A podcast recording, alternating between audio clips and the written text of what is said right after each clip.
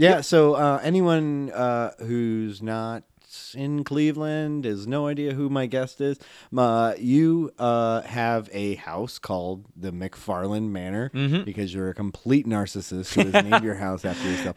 And See, see, I had the domain name before we started ha- hosting shows there. Um, oh, it was called McFarland Manor before you moved in. You're like, well, oh no, this no, no, no, no, out. no, no, no! It was, it was, uh, it was built by the owner of the Prosy Lumber Company in 1895. Um, he uh, he sold it in the 1940s, and it was converted into a men's rooming house, um, which it remained until. I purchased it uh, about four years ago. So were Um, you in the market for a house just like, oh, I, I, I just, you know, just as like it was the smart thing to do versus renting? Or were you looking to get a house specifically to do what you do, which is putting on your house shows? Uh, so I, the all right. Let me. This this requires a little bit of history.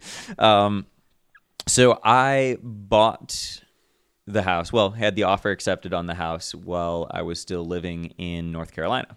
Uh, so I grew up in Kent. Went to school there. Um, I bought a house in uh, Summit County, which is where Akron is. Um, right after actually i hadn't even graduated from kent state yet um, but i bought a house down there market tanked. The house was underwater. Um, i uh, got engaged. Engagement broke off three months before the wedding. I wanted to get the hell out of ohio just because everything reminded me of all of that. And so uh, i didn't exactly throw a dart at a map and uh, have it land on asheville north carolina but it wasn't too far from that. Uh, so i rented out the the house that I, I bought in it's actually in Stow. Um, and still rent that out to the same people that I was then. They're they're wonderful tenants, great people. Um, You're a landlord? I am. What? Yes. Uh, so moved to North Carolina with the intention of uh, downsizing life so that I could uh, go on tour. Um, moved down there with a with a buddy of mine, uh, buddy of mine named Chris. That uh, he was just you know looking to live somewhere else and convince his parents to move further south because they were you know getting older and and um, were being stubborn about still wanting to live in their Bay Village house when when much of the year they weren't really able to to take good care of it as they needed to. Um, so uh, so moved down to North Carolina with my friend Chris. We got a little two bedroom apartment that was like 500 bucks a month, and um, I started touring all over the place and. Uh, mostly I started doing the touring thing because my music was not well received in Asheville, North Carolina. Um, It uh, and I, I, you know, Was it similar to what you're doing now, or was it yeah, in yeah, it's, it's vein? actually the same same material that's Yeah. that's on my first record. Um, Isn't I that was kind of a hippie town? it is. It is. Um, and it's my music was uh, was too poppy for uh, for Asheville. Um, and I, you know, I hadn't really thought of myself as writing quote unquote pop music, but uh, the the line that I heard over and over from from musicians there was like, you know, I'm not usually into pop music, but your stuff's pretty good. Um, so that that sort of like You're welcome. Right, exactly. A little bit backhanded, like you know, this it's it's not the the true blue roots Americana that uh, that we play here in in Asheville, but it's it's all right. Um, that I I just really wasn't finding a place for what I was doing in um in the Asheville music scene, and so I was like, all right. I'm going on tour, and been I'd seen you know music scenes all over the place, and kind of gotten a sense of what was what there was everywhere. And uh, after three years of living in Asheville, I was like, all right, time to move somewhere else. And I started going down the list of like all the places that I'd played, my impressions of the cities. Um, I really had liked Milwaukee a lot. I, um, I'd met a lot of great people in the music scene there, um, and I just liked the the energy of energy of the city. Um, Austin was cool, and if it were affordable, would have been you know the a kind of place that seemed um, seemed like it might be might be a good uh, good option. Um, and so I was in Austin, Texas, with my now ex-wife, Um, and we had been looking at apartments and looking at houses and uh, all of this sort of stuff. Um, and everything was way too expensive. And I played a couple open mic nights and spoke to musicians, and they're like, "Oh, it's this is this is terrible place to be a musician." Um, like it Just saturated or bad attitudes? um, so it had, and this is you know, uh, this is coming from a musician that had been performing there for 15 years. Uh, the uh, the the skinny that I got from him was that uh, the people that had bought all of the apartments above the music venues were all wealthy retirees who liked the idea of living in But this they cool hated that what it actually was. right That reminds me so much of fucking New York. One of my favorite open mics was on uh, like First Avenue in St. Mark's Place, and above it was all these fucking people who wanted to live in the, the mm-hmm. East Village, mm-hmm. but they goddamn like would scream out their windows like it's eleven thirty. That's- that's why exactly- am I talking? This is New York City. Yeah that's, that's And then I scream back up to them like, exactly. yeah, that's that's pretty much what uh, what this this guy uh, told me that they were running into was these people would come down to these music venues and you know enjoy the show until They ten wanted to say they lived in the Yeah. cool area, but they didn't like Right. the cool area. They'd go back upstairs at ten thirty and then call the cops because it was too loud downstairs and they wanted to go to sleep. Um, and so a lot of a lot of those places stopped hosting live music, which meant that there were, um, you know, there were fewer gigs available, um, and it had, it was becoming such a tourist destination for um, for people that are like, oh, I want to go see music. Uh, that one of the main drags in downtown Austin, I think it might be Third Street or something like that. One of those, you know, sub ten streets. Um, they on weekends they had started closing it off at both ends and making it this big pedestrian friendly like everyone can just walk around um, but hadn't accounted for the fact that musicians have to lug gears uh, gear to these venues. Um, and they'd have a half mile walk that they had to you know schlep all of their stuff because they couldn't get their cars to the venues and it's like I've seen it go from like a place that a musician could manage to make a living um, to a place where I mean I'm making a living, but I'm playing uh, I'm playing retirement homes. I'm accompanying a woman who sings old timey songs to uh, uh, to retirement home folks, and and you know I play out just for fun now because I I can't afford to live here on playing my own music anymore. Right. And so uh, that that really got me thinking about the cities that have the reputation as being like the music cities are that way because 20, 30 years ago, people are like, I'm going to plant my flag here and I'm going to make this my home and I'm going to do some cool shit here. Um, and so I I'm going thinking to make the place cool. Right. I'm not going to go to the cool. Exactly. And so I started thinking about uh, all the places that I'd visited and started thinking about what are the places that felt like there's all of this just bubbling under the surface that's waiting to break through and is going to become if if enough people buy in and are like I want to make this place where the cool stuff's happening um, and Cleveland was the first place that came to mind because when, whenever I'd come through here on tour, there was such a community among musicians.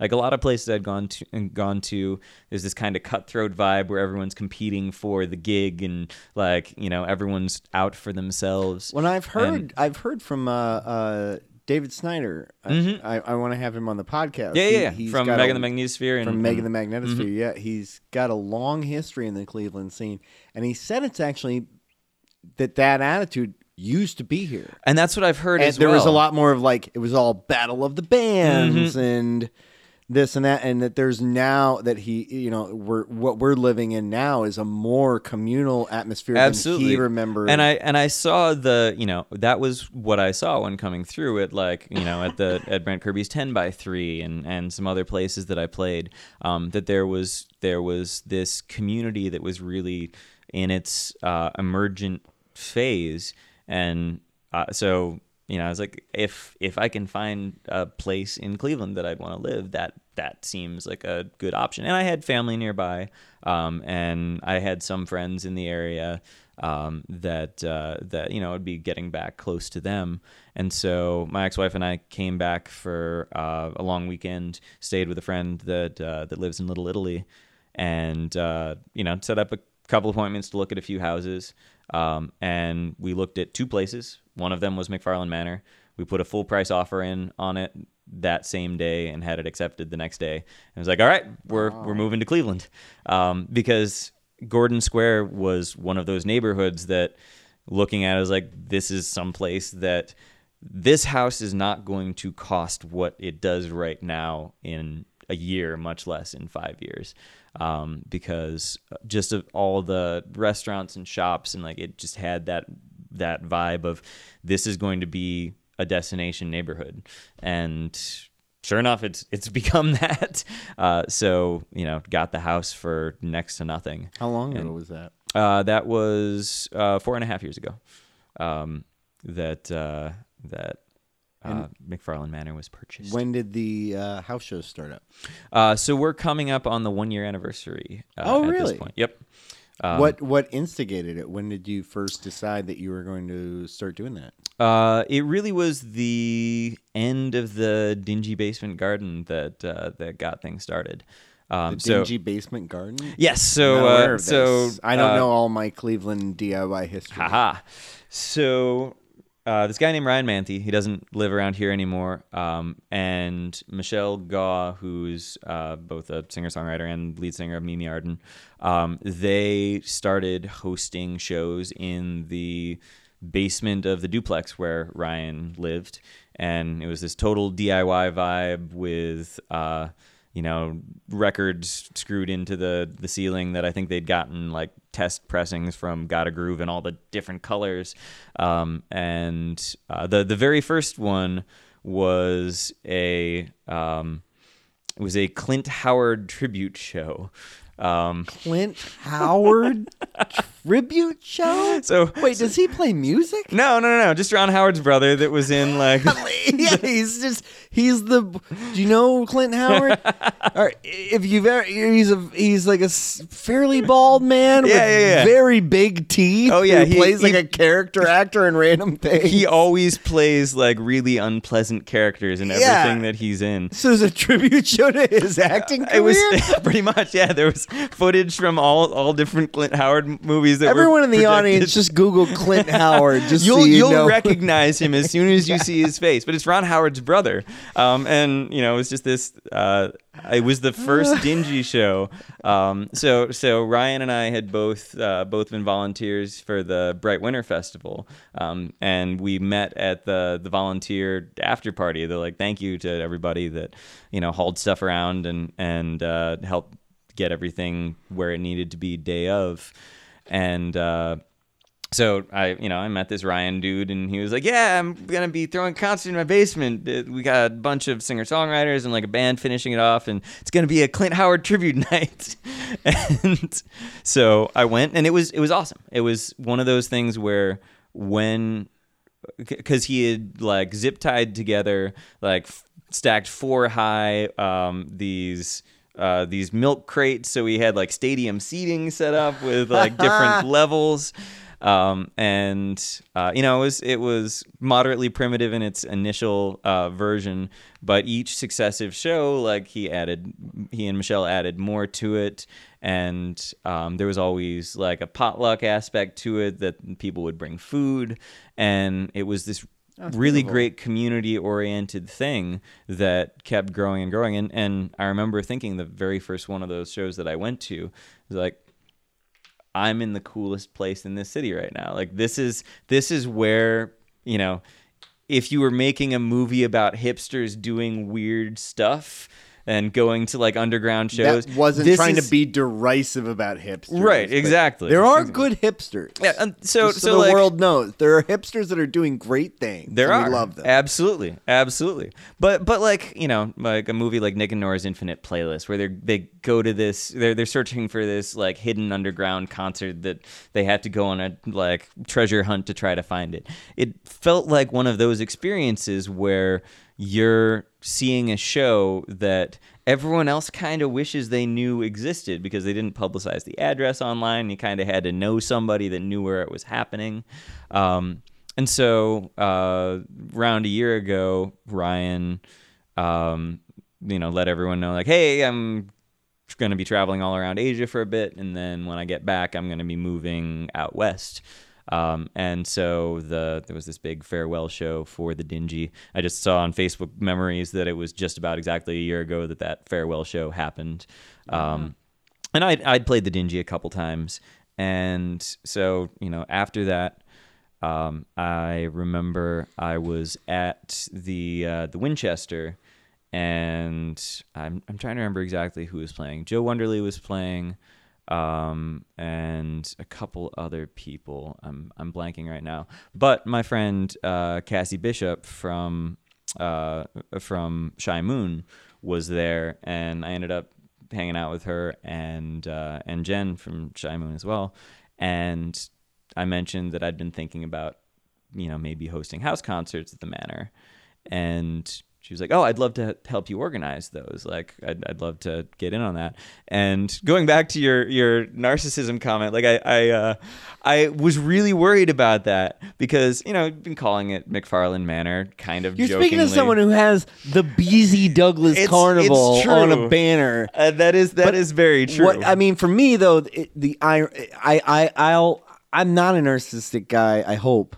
Uh, but you never know if you're a narcissist. That's- how do you that's know? absolutely true. Um, but the I appreciate the irony of the show is like it's not about me. It's honestly Right. it's like every fifth show I'll play in. Oh, yeah, it, yeah. Other than like the opening, but like the point of the show is cross pollination of Mm-hmm. artists and audiences. Right, absolutely, and and you know, in, in a similar way to you know P.T. Barnum, he wasn't the one that was performing it; he was the one that was you know bringing together the greatest show on earth. Right. Um, P.T. Barnum is actually like I'm I am directly descended from his sister, if I recall. Um, yeah.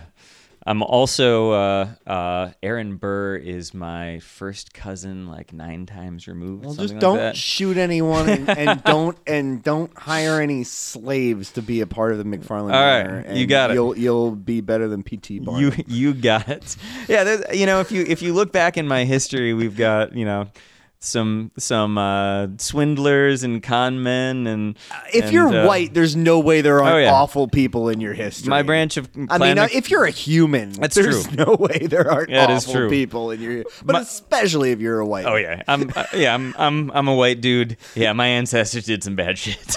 um, but uh, my I mean even my McFarland uh, the McFarland uh, side of the family got run out of Scotland for being horse thieves. So uh, so you know at least that was just. Hopefully, they were stealing from wealthy people. Though. I, I, I'd like to think so. I'm down. For I'd the like to think so. I like to think that. I Yeah. wanna- I want to still be friends, friendly with the McFarlane clan. Yeah. I'm Douglas, so we got the Scottish bond going. Absolutely, my- absolutely. I got my- I noticed. I got I, noticed. right I here, noticed yeah. the uh, the the belt form of the crest that you had there. I was Yeah. figuring that was probably the. I saw, I saw like what the Douglas family crest was randomly, and I, I, I just loved it. It's it's a it's a lizard sitting on a crown that's on fire, which to That's- me that is the most symbolizes. metal- that is the most well, metal it crest you could symbolizes have. like yeah.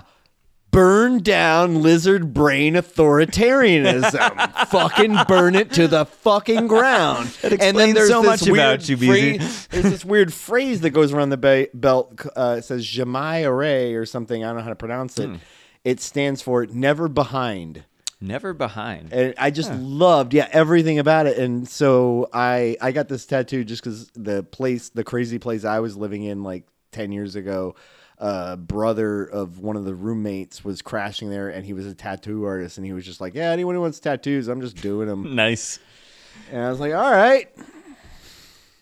I've thought about getting the McFarlane crest. I uh, haven't gotten around to it yet. But Well, uh, that, that was the, the only reason I could get that tattoo is just like I like my name. I'm not changing my name, Mm-hmm. and I dig the symbology. It's going to be relevant forever. That's a tattoo I can get. Yeah, that was the whole reason I never could get a tattoo. Is I just, just had so much trouble deciding. I'm like, what is a permanent fixture in my life? What have I not turned on after like five years? so one one of Except like Deb, I think you're safe. I have like commitment issues all through my life. It's like I don't know what I want to continue to look at.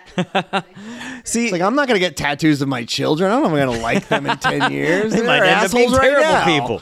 That's all the things that came in my life. I just didn't have the time. What if what if Hitler's father had gotten Adolf tattooed on his arm? damn it! Scheiße! Oh man, you know the the funny- Mein son is der Bastard. Please continue. This is this is fantastic. I, uh, all right, here comes the Hitler's father show. okay. On this episode of BZ listening, What have I done? it's just Hitler, BZ Hitler's imitates father Hitler's regrets. father for 15 minutes straight. I feel like your characterization is, is like really unstable. We want to workshop that a little bit. All right, I'll work on the Hitler's father character that I invented literally two minutes ago. Okay, Kate. So now that we've taken this interview entirely off the rails. So McFarland Manor was founded by Nazis. Oh, Uh, yeah. what- wait, what? you were What's asking about how McFarland Manor came about. So yeah, it was it was in the wake of uh, of the Dingy Basement you saw you saw a vacancy. Yeah, there was the- there was a gap that uh, that I saw in the Cleveland music scene that that I had been really grateful for the you know the community that I I'd experienced at the Dingy, um, and thought if I can you know help be the catalyst for some of that, then hell yeah, I want to use this ridiculous old Victorian house that I somehow ended up owning uh, to do that. And so Cassie and uh, and Mikey Silas, I believe you had him on the Yes. on the podcast as well. Um, they sort of, you know, both were like, "Yes, let's let's work on this together." And so we um, booked the first show. I think it was in June of uh, of last year, and and we weren't sure how it was going to work out. So we had the like all three of us played the first one, and we had three other acts. We were like, if this isn't good, at least only half of the acts will be will be pissed off because you know the rest are us.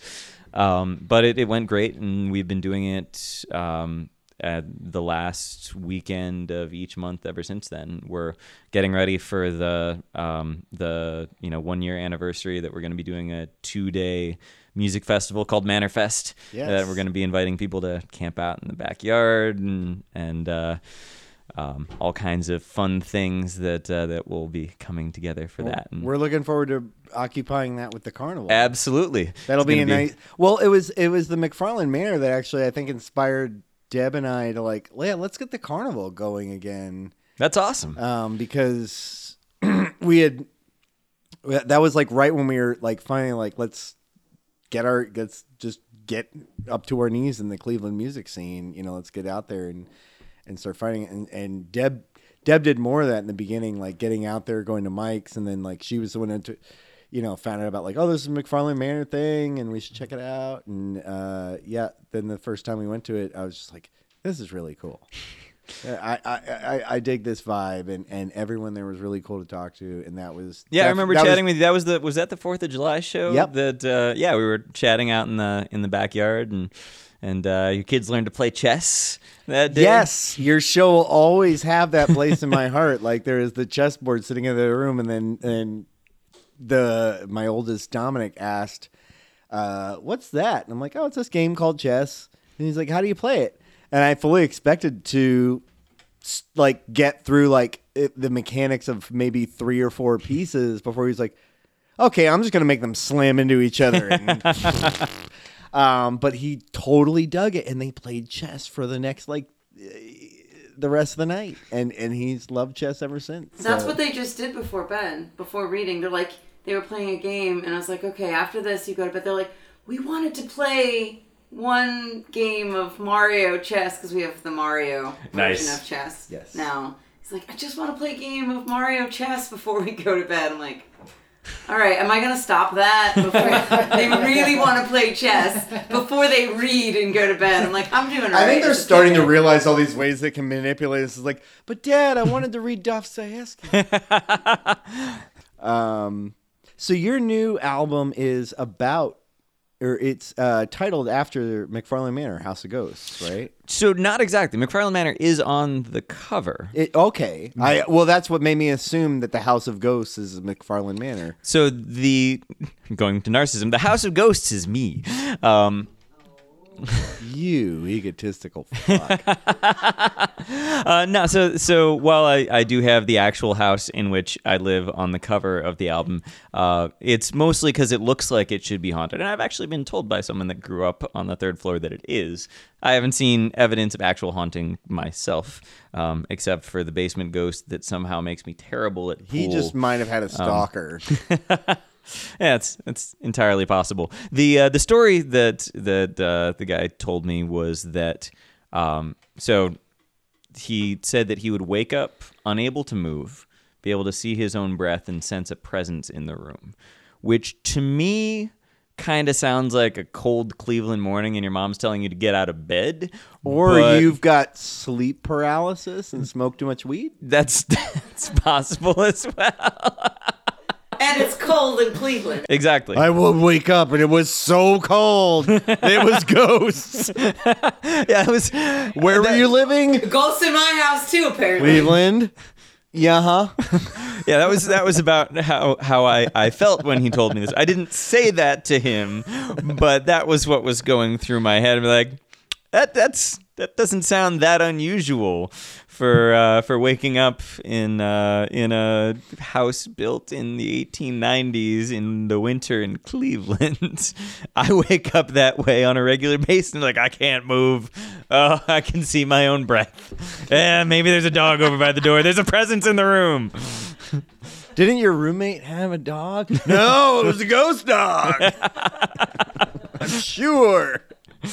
Um, but yeah, so while, while McFarland Manor is on the cover, uh, I actually came up with the name uh, while I was uh, getting ready to to get out of North Carolina uh, because, as I as I mentioned earlier, I moved to North Carolina, sort of, kind of, sort of running away from all of the memories that were in. Northeast Ohio related to my ex fiance and the You never thanked me for asking you to go into those deeper. I know that was prescient of you. Um, it was a nice, nice setup for uh, for where we I came just like here. a little acknowledgement for the restraint. I am. uh, the forethought that uh, that went into that deserves deserves some applause. you. Um, Two fucking claps. uh, but uh, but yeah, so the idea behind calling the album that was that I realized even moving states away from from where everything had happened, the the memories that were associated with that were still living inside me and um, you, know, You'll- changing Wherever you go, there you are. Trope. exactly. And so Which I recently learned works in good ways too, oh yeah, oh yeah, absolutely. or at least from, you know, because I moved to I moved from I was living in Akron before I moved to mm-hmm. New York, and then I moved to New York, and uh, I had my first wife. And in New York is where we split up. Like, mm-hmm. and the, we had problems before we moved, and they continued in New York. But New York changed me, and like I, that's where I found out. You know, I, I, I found a, I had a musician in me. It's where I mm-hmm. found open mics, and so when I moved to Cleveland, even though it was moving back to somewhere I had been, it was a new place because I had absolutely. changed. absolutely. And and i had very much the same experience of you know i i when i left asheville i was a very different person than i was when i'd gotten there. And in a lot of ways that was because of you know ways that i'd come to terms with my past and kind of made friends with the with the ghosts in the attic um, and you know embraced them again in the songwriting process that we were talking about of you know what songs would i write for someone that's feeling the way i am now was my way of of uh, you know getting to know those ghosts and uh, coexisting in the house with them. So if you look on the album cover, every one of the windows has a little different vignette in there that relates to one of the songs on the album. So there's a little. I saw. I saw that. It's a nice Yep. touch. Thank you. Um, so yeah, that's that's the idea. So while the physical house I live in is on the cover, um, the metaphorical house is me. You're pretty skinny for a house. Yeah, you know, it's it's. Uh, you ever read about balloon framing where they just Thank you so much for listening. If you enjoyed the show, like any struggling podcast, I can always use a little iTunes love with a five star rating, or swing by the Facebook page, throw a like my way, maybe a couple of comments. And if you really, really like the show, you can kick a couple of bucks my way at patreon.com slash bzdug. That's B-Z-D-U-G. Uh, okay, that's it. End of podcast. Enjoy whatever it is you're about to do next. Thanks. Bye.